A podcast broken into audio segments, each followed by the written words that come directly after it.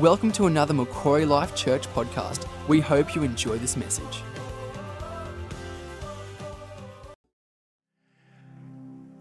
And welcome to the online watchers this morning. We hope you have a blessed service with us. What a great service. What a great way to start January already. And we're going to continue the theme of what Mark started last week. Mark McLennan shared a great message on loving God and loving people. And this morning I want to focus on loving God. It's amazing how the messages just kind of segue, and I think the Holy Spirit has a plan. And so this morning I've entitled my message, The Battle for Your Focus. 2023, so much on your mind already. Mortgage, interest rates, inflation, family, holidays, travel, health, kids, building plans, all of these things. And there's so much trying to get your attention. And it's so easy for us to try to get distracted.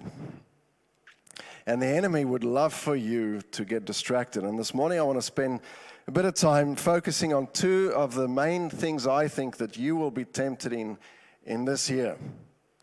At any time. It's not just a New Year's kind of message. But at any given time in your life, I believe the enemy is going to try and get you distracted and not want to focus on these two things. And they are Jesus as your Savior and Jesus as your Lord. And they are used in the Scriptures interchangeably. And I want to focus on what they actually mean in our lives, in our ordinary day lives. And so let's read together 2 Peter 3. You therefore, beloved, since you know this beforehand, beware that you don't fall from your own steadfastness, being led away with the error of the wicked, but grow in the grace and knowledge of our Lord and Savior Jesus Christ. Lord and Savior Jesus Christ. Grow in your knowledge. Grow in the grace and your understanding of these two concepts. So let's get into it. I'll start with the one we love usually. Jesus, our Savior. We love that word. And we all need a Savior, don't we? But in the Western world, we kind of get a bit apathetic to that concept. Because we look out in the natural, we see people live a kind of a decent life. You know, they're respectable. They have a job, they do their work, they don't make trouble, they don't kill people. And they just kind of tick over day by day. You know, but in the spiritual, that's not how things are, is it? When we look at the spiritual sense, we know we're morally bankrupt. But like the Pharisees, sometimes we just look on the outer. We just kind of think, why do I need a Savior? You know, many years ago, I discipled a guy called Tim. At the age of 24, he voluntarily booked himself into a rehab. 24 years old. He knew he had a problem. He knew he needed a Savior. His system was failing, his liver. At the age of 24, for many years he hadn't looked at himself in the mirror because he was ashamed of the person he was. He got involved in gangs. They would just beat people up for fun. But one night he decided, I need a Savior, and he booked himself into a rehab. And sometimes when we look at people like that, we package that, no, people like that need a Savior. But in our Western cultures, we don't really need a Savior. But as I said, spiritually, we all have to be born again, the Bible says. Let's read Acts 16, verse 30 to 31. And he brought them out and said, Sirs, what must I do to be saved? And they said, Believe on the Lord Jesus Christ, and you will be saved, you and your household. Acts 4:12, And there is salvation in no one else, for no other name under heaven has been given among men by which you must be saved. No other name. We sing that song, no other name. Jesus is the answer to be saved on earth and eternally, spiritually, in our lives. And it's a faith thing. We need to put our trust in him at some stage in our lives. So let's look at this definition of Savior. The Greek word, sutare, means Savior, deliverer, preserver. This word in the Greek was also given to Greek gods, like Zeus, Apollo, Hermes. You know these movies that they make, Thor, Fantastic Four, all these things. It's just another take on what we might describe as Greek mythology, but what I believe the Bible calls men of renown. And if you start looking into those things in Genesis, Nephilim, etc., I believe it might not necessarily be a myth. But Jesus is the ultimate Savior, isn't he? He makes those characters look like a picnic. But this word comes from the root word sozo, which means Savior, to save, to keep sound, to rescue from danger or destruction, injury or peril, to save from suffering and perishing, to save in the technical biblical sense from Jesus' judgment, the messianic judgment, to save us from our sin. So it's to save us on earth and eternally in our spiritual condition. And so I believe being born again is almost like that spiritual umbilical cord being reconnected with God.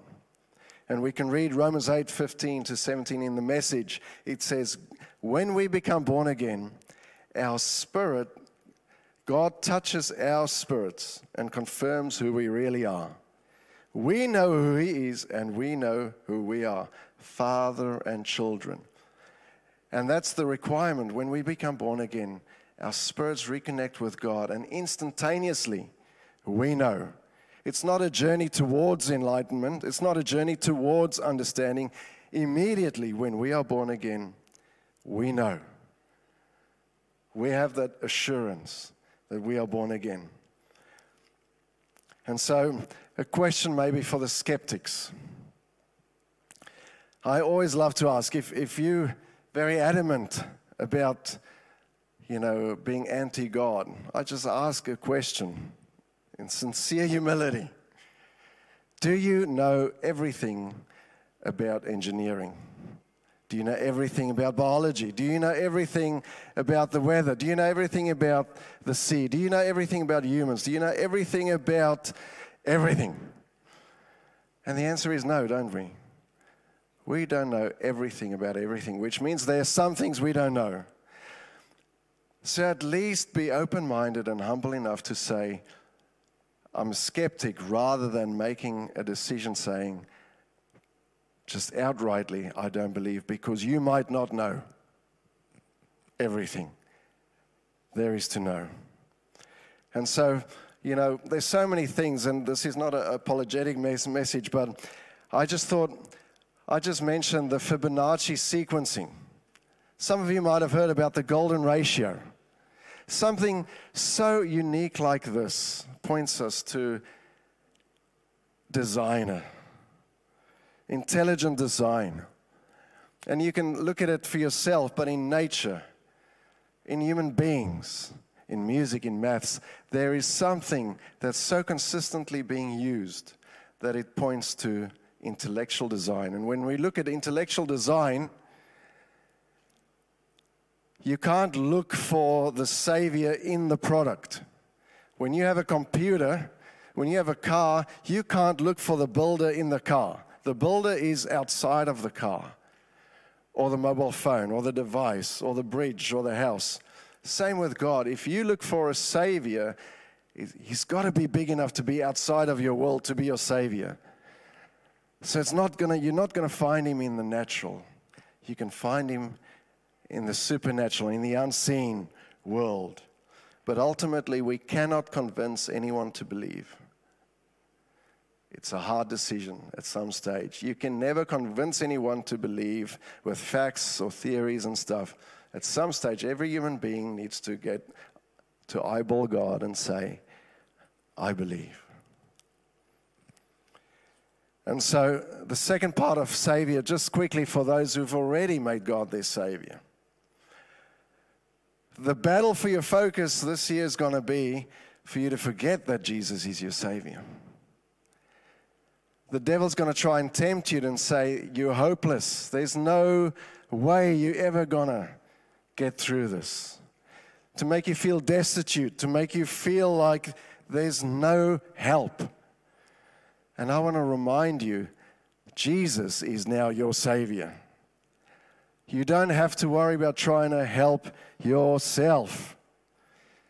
Do you know that God knows the very hair on your head, on your body? Do you know He's so aware of you? He put the promises in His Bible. God put the promises there, not man. And if He put it there, He is responsible for the fulfillment of them. He is your Savior.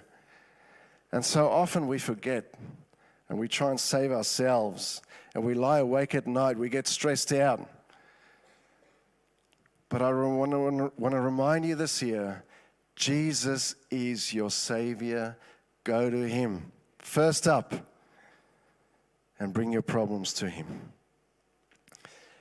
Which leads me to the next part, because for Jesus to be your Savior, He needs to be your Lord. Because are you willing to let go of control? That's the scary part. And so let's look at Jesus as my Lord. Acts 10:36.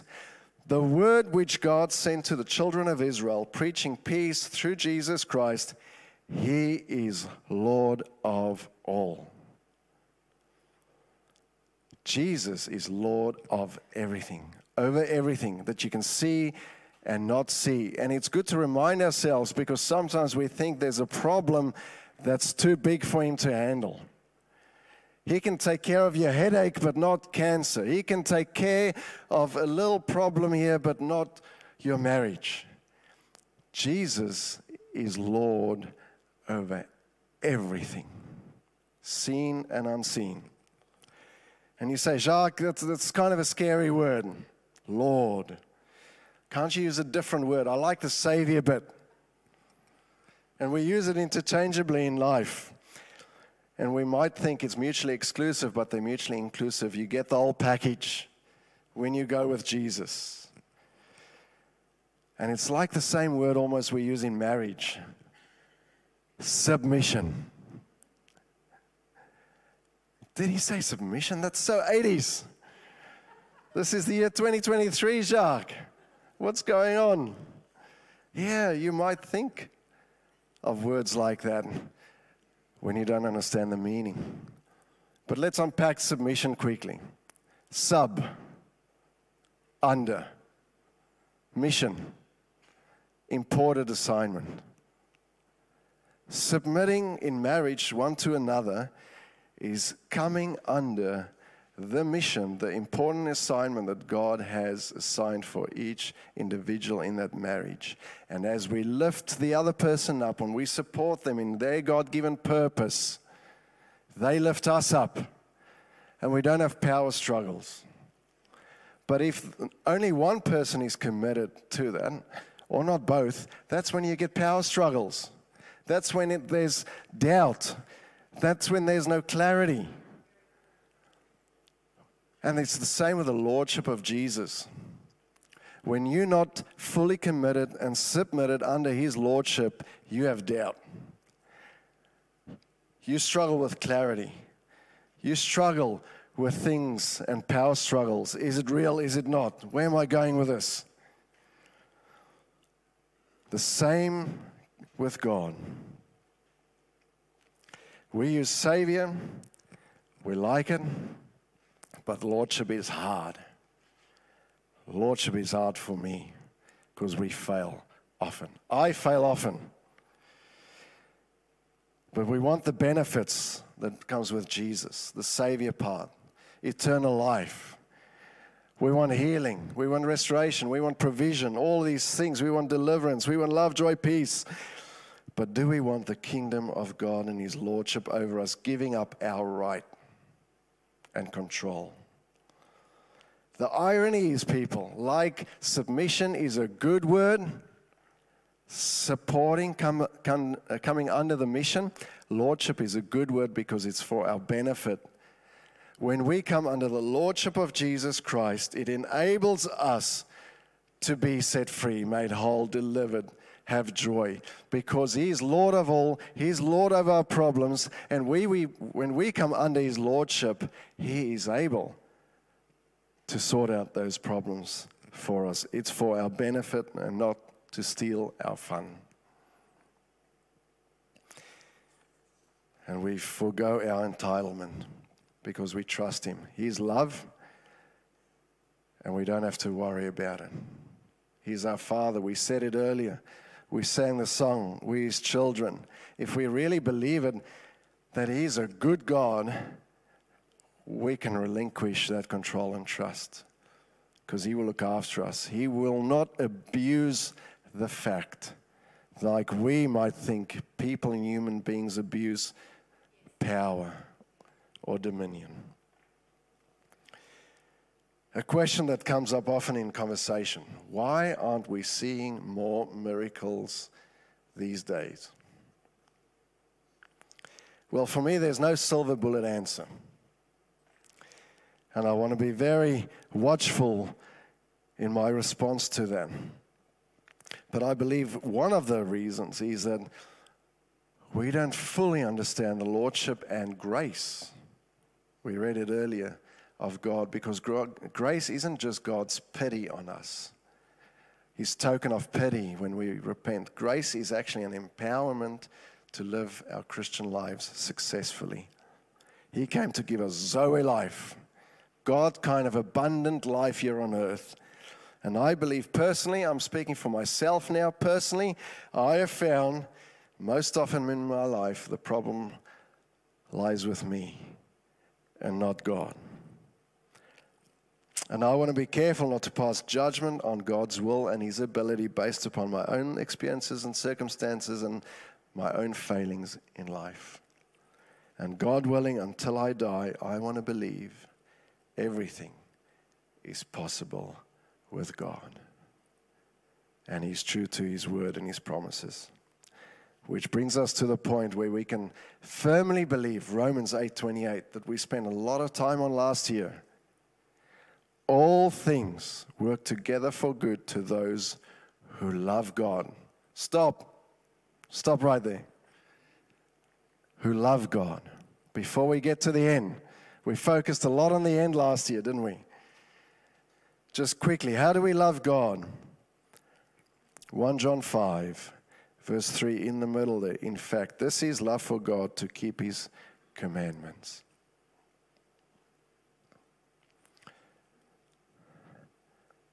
Verse 3, this is love of God, to keep His commandments. So how do we love God? The Bible says keep His commandments. We don't even fathom how we can love a good, big, gracious, all-powerful God. And the Bible just says, if you want to show me you love me, obey my word. And I've put another one on there, don't quit on God.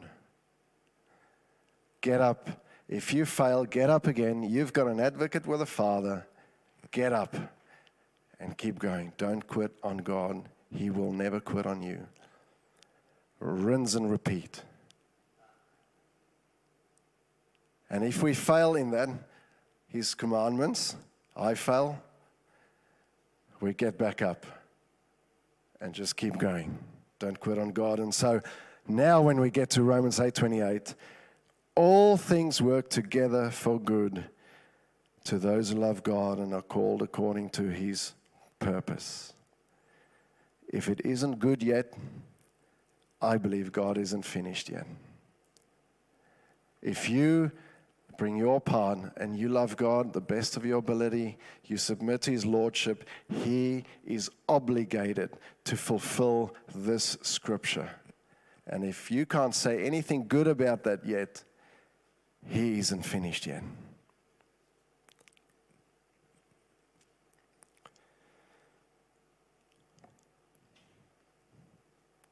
So, Just quickly, two things. Practically, how do you make God Lord of your life? For me, communion and fasting. And I won't touch on communion, but just briefly on fasting. If we read Matthew 17:20-21. Jesus said to them, because of your unbelief, for assuredly I say to you, if you have faith as a mustard seed, you will say to this mountain, move, and it will move, and nothing will be impossible for you. However, this kind does not go out except by prayer and fasting. Now, I believe Jesus is addressing their unbelief in verse 20. Because of your unbelief. So for me, fasting, I have seen in my own life, deals with my unbelief. Fasting isn't there for you to deal with the demons. Fasting is for you to deal with you. And once you've dealt with you, you're enabled to deal with the demons. And fasting brings control. Fasting helps you get in that zone. Because I don't know about you, but for me, it's very hard to stay in that zone with God consistently because of the struggles, because of ordinary day life. When you wake up in the morning, there is no way you're in that zone unless you're a really cool morning person. I used to be a morning person, but I struggle to get in that zone. But fasting really helps you get in that zone with God and get rid of your unbelief that you can believe Him for things and breakthrough. And it's almost like when you surrender lordship of that area in your life that you've been keeping, you see success and spiritual clarity in other areas too. It's almost like it's a catalyst to see you spiritually grow and mature in God. So this morning, I want to pray for you, two groups of people, for God to be your Savior and your Lord. 2023, a lot of challenges, a lot of battles for your attention. So let's bow our heads and pray. And if you want to make Jesus your Savior for the first time and your Lord for the first time, just raise your hand and say, I'm in. I'm not going through life again without God, without Jesus. We're going to pray for you this morning. Anyone want to raise their hand? The second group of people I want to pray for this morning is the Lordship of Jesus Christ. If there's an area in your life or circumstance in your life that needs Jesus to have dominion over, to be Lord over that area, raise your hand. We're going to pray for you this morning. We're going to believe Jesus and His Lordship will infiltrate that area of your life and bring peace and restoration and healing and deliverance. Many hands going up this morning. Anyone else? Don't miss this opportunity. Whilst the Holy Spirit is present, whilst the power of God is present, we're believing for God this morning, for His Lordship to reign over your circumstances and your life and your body. So, Father, this morning, we thank You. We thank You, Lord, for Your Lordship. It's a good thing because every single knee will bow and every tongue confess Jesus is Lord. And sickness and darkness and circumstances we don't know about or understand, submit to Your Lordship. We speak healing, we speak faith, we speak the name of Jesus over these areas. We declare restoration. We declare, Lord, You come in, Holy Spirit, with Your power, and You set free, You make whole, and You deliver, You assist, and there will be great testimonies and joy and peace in their lives. And help them, Father, to bring their bodies into subjection in the future. In the name of Jesus. Thank you. Thank you for listening. We hope you have enjoyed this message. For more information, please visit macquarielifechurch.com.au.